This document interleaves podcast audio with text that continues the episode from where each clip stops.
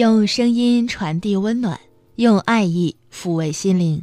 大家好，这里是迷七小姐教你学会爱。在爱情里面，重感情是一种美德，但是太过于念旧却会成为前行的累赘。很多女生会在恋旧和重感情两者间游走。于己来说，会分不清是喜欢一个人还是放不下过去；与比，打着重感情的名号，却对前任恋恋不忘。恋旧与重感情的大的区别就是，恋旧是纵向联系，与过去紧密相连；而重感情是活在当下，不受回忆的牵绊。重感情和恋旧是两码事。重感情的人可以谈过恋爱，但是都认认真真的对待每次恋爱。他可能是第 N 个男友，可能是第二任丈夫，没关系，只要男人把你当成他最后一个女人，就会得到男人的真爱。有时候感情中最大的忌讳就是念旧，在再婚的家庭中，女人为了孩子与前任来往不断。和前任心无芥蒂的谈笑，沿袭和前任一起的生活习惯，很容易和现任产生矛盾。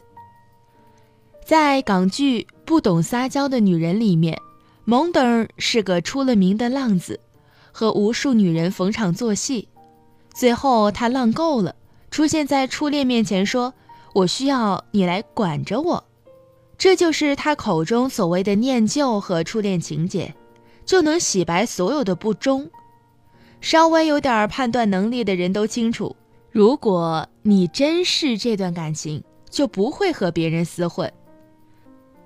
在爱情里面，太念旧的人都走不远，因为他们没有活在当下，总是被种种的假象蒙蔽，从而困于自己的世界里面。他们具体有以下类型：假象一。沉迷旧情，恋恋不忘型，保留前任的东西，不舍得丢掉，常常睹物思人，对旧情恋恋不忘的人。有个心理学家分析，为什么走出失恋这么难？很大一部分原因是人们刻意记住前任的优点，每天都在脑海里放幻灯片，提醒自己前任如何如何好。久而久之，你会慢慢的依赖这种记忆带来的自我安慰中，沉溺于这种很想要却得不到的痛苦中，从而导致你不愿意接受新的恋情。就算认识新人，你还是对过去耿耿于怀。另外一种情况是，现任放不下前女友，不懂得和前任保持距离，前度过得不好，心里想帮他。前度很幸福，他又会有点失落。当你受不了藕断丝连的关系时，他反而大言不惭地说：“我是个重感情的人，沉迷旧情、恋恋不忘者比比皆是。”假象二，没有对比，没有伤害性，总是拿现任和前任对比，你成了前任的替代品。完全没有顾及你的感受，甚至当着现任的面指出哪点不如前任的话，更有甚者分手了，发现前任比较好吃回头草。另外，我们都会有心理作用，总觉得现任和前任有点相似的地方，都占了你喜欢的因素，所以你总是在现任找到前任的影子，你能在他身上找回熟悉的感觉。然而，你只是活在前任的影子里，无法将自己完全交付出去。所有不切实际的幻想都是具有毁灭性的。假象三，分分合合，拖泥带水型。被分手的人不愿意，纠缠不清；提出分手的人没有想明白，犹豫不决。明明对方已经渣到不行，身边的朋友都劝分不劝和。但是你爱一意孤行，不断伤害又不断原谅，分分合合无数次，你这么念旧不见得是好事儿。不愿意做出改变，唯有笑着原谅他。曾经有个学员说，男朋友每次伤害我之后，都很真诚地求我原谅，每次都说改，我心软，不舍得分开，就算暂时分手了，也忍不住和他复合，来来回回很多遍。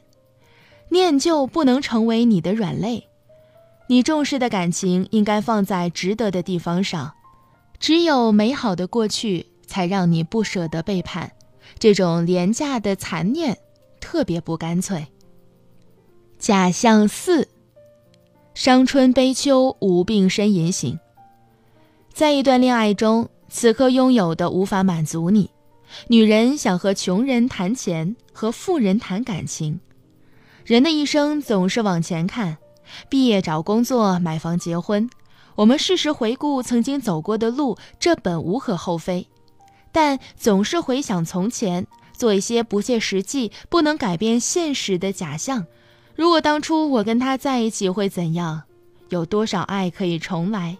重来是不可能的。把怨气发泄在此刻的恋人身上，对现状有过多的抱怨，只会对爱情蒙灰。如果你因为自己是个非常念旧的人而感到困惑，下面我们来聊聊解决的方法。一，正确引导，尽快走出感情的泥潭。大禹治水，易疏不易堵。同理，你越想重现回忆，结果越是不尽人意。对于特别念旧的人来说，走出一段感情的回忆十分不容易，所以最好的办法是慢慢疏导自己。Cand 有个演讲说：“当你心碎的时候，你所信任的直觉可能会再次使你误入歧途。所以，你要做的第一件事是停止徒劳无用的幻想。首先，我们要明白一个道理：戒掉对上一段感情的回想的冲动，犹如解毒一样。而你正在经历一场与海洛因的较量，任何有关的记忆都是在麻痹自己。”让自己舒服一点儿，所以请停止你对过去的回忆。短期来说可能很辛苦，但是长远来看是有益无害的。挖掘新的兴趣爱好，学摄影、去旅行、做烹饪等等，都能或多或少分散你的注意力。二，接受事物的变化。太念旧的人总像个拾荒者。有人说。人一旦开始不断回忆，只能证明这个人老了。只有老年人才会回忆当年。随着人的年纪越大，接受新事物的能力会减弱。小 A 是个年过三十的未婚打工族，他从读书时代就有个癖好，喜欢收纳东西。老师用过的所有答题卡和笔芯可以塞满整个抽屉。有个胖子追了他很多年，他都不接受。或许这种保守的婚恋观与他近乎疯狂的生活习惯有着间接的关系。这是一种病态的念旧，不丢舍废弃的物品、废弃的过往，怎么迎接焕然一新的生活呢？骨子里念旧，用以前的生活状态面对现在的交友、工作和恋爱。怪不得你无法融入新的圈子，结交新的朋友。丈夫去世一个月，妻子带着儿子旅游散心，一个月后认识了新的男性朋友，她身边的人议论纷纷。丈夫尸骨未寒，这么快就结识新欢？只有儿子懂他的母亲，妻子很痛苦，但做人要学会哭着行动。重感情有很多种体现，不能说不念旧就是无情无义。幸福才是爱的关键，懂得埋葬和缅怀过去也是一种智慧。三，减少不必要的今昔对比，对待爱情不可比较，也不可以计较。我们总爱把已经离开的对象当做以后择偶的标准。把与初恋的感情经历当做未来阅人的镜子，当两者间有较大的落差，往往会让你产生消极的情绪。举个例子，有人拿结婚后的怠慢期和热恋期相比，有人婚后放弃事业，毅然当起家庭主妇；有人生完孩子，开始怀念甜蜜浪漫的二人世界。然而，现实状况让我们很难做出质的改变。双方的关系变了，身份变了，孩子也有了，怀念过去有用吗？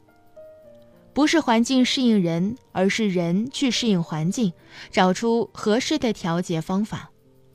我们不是跟现实妥协，而是和自己谈判。具体怎么做呢？首先，为了避免发生让你后悔的事儿，我们要学会三思而后行。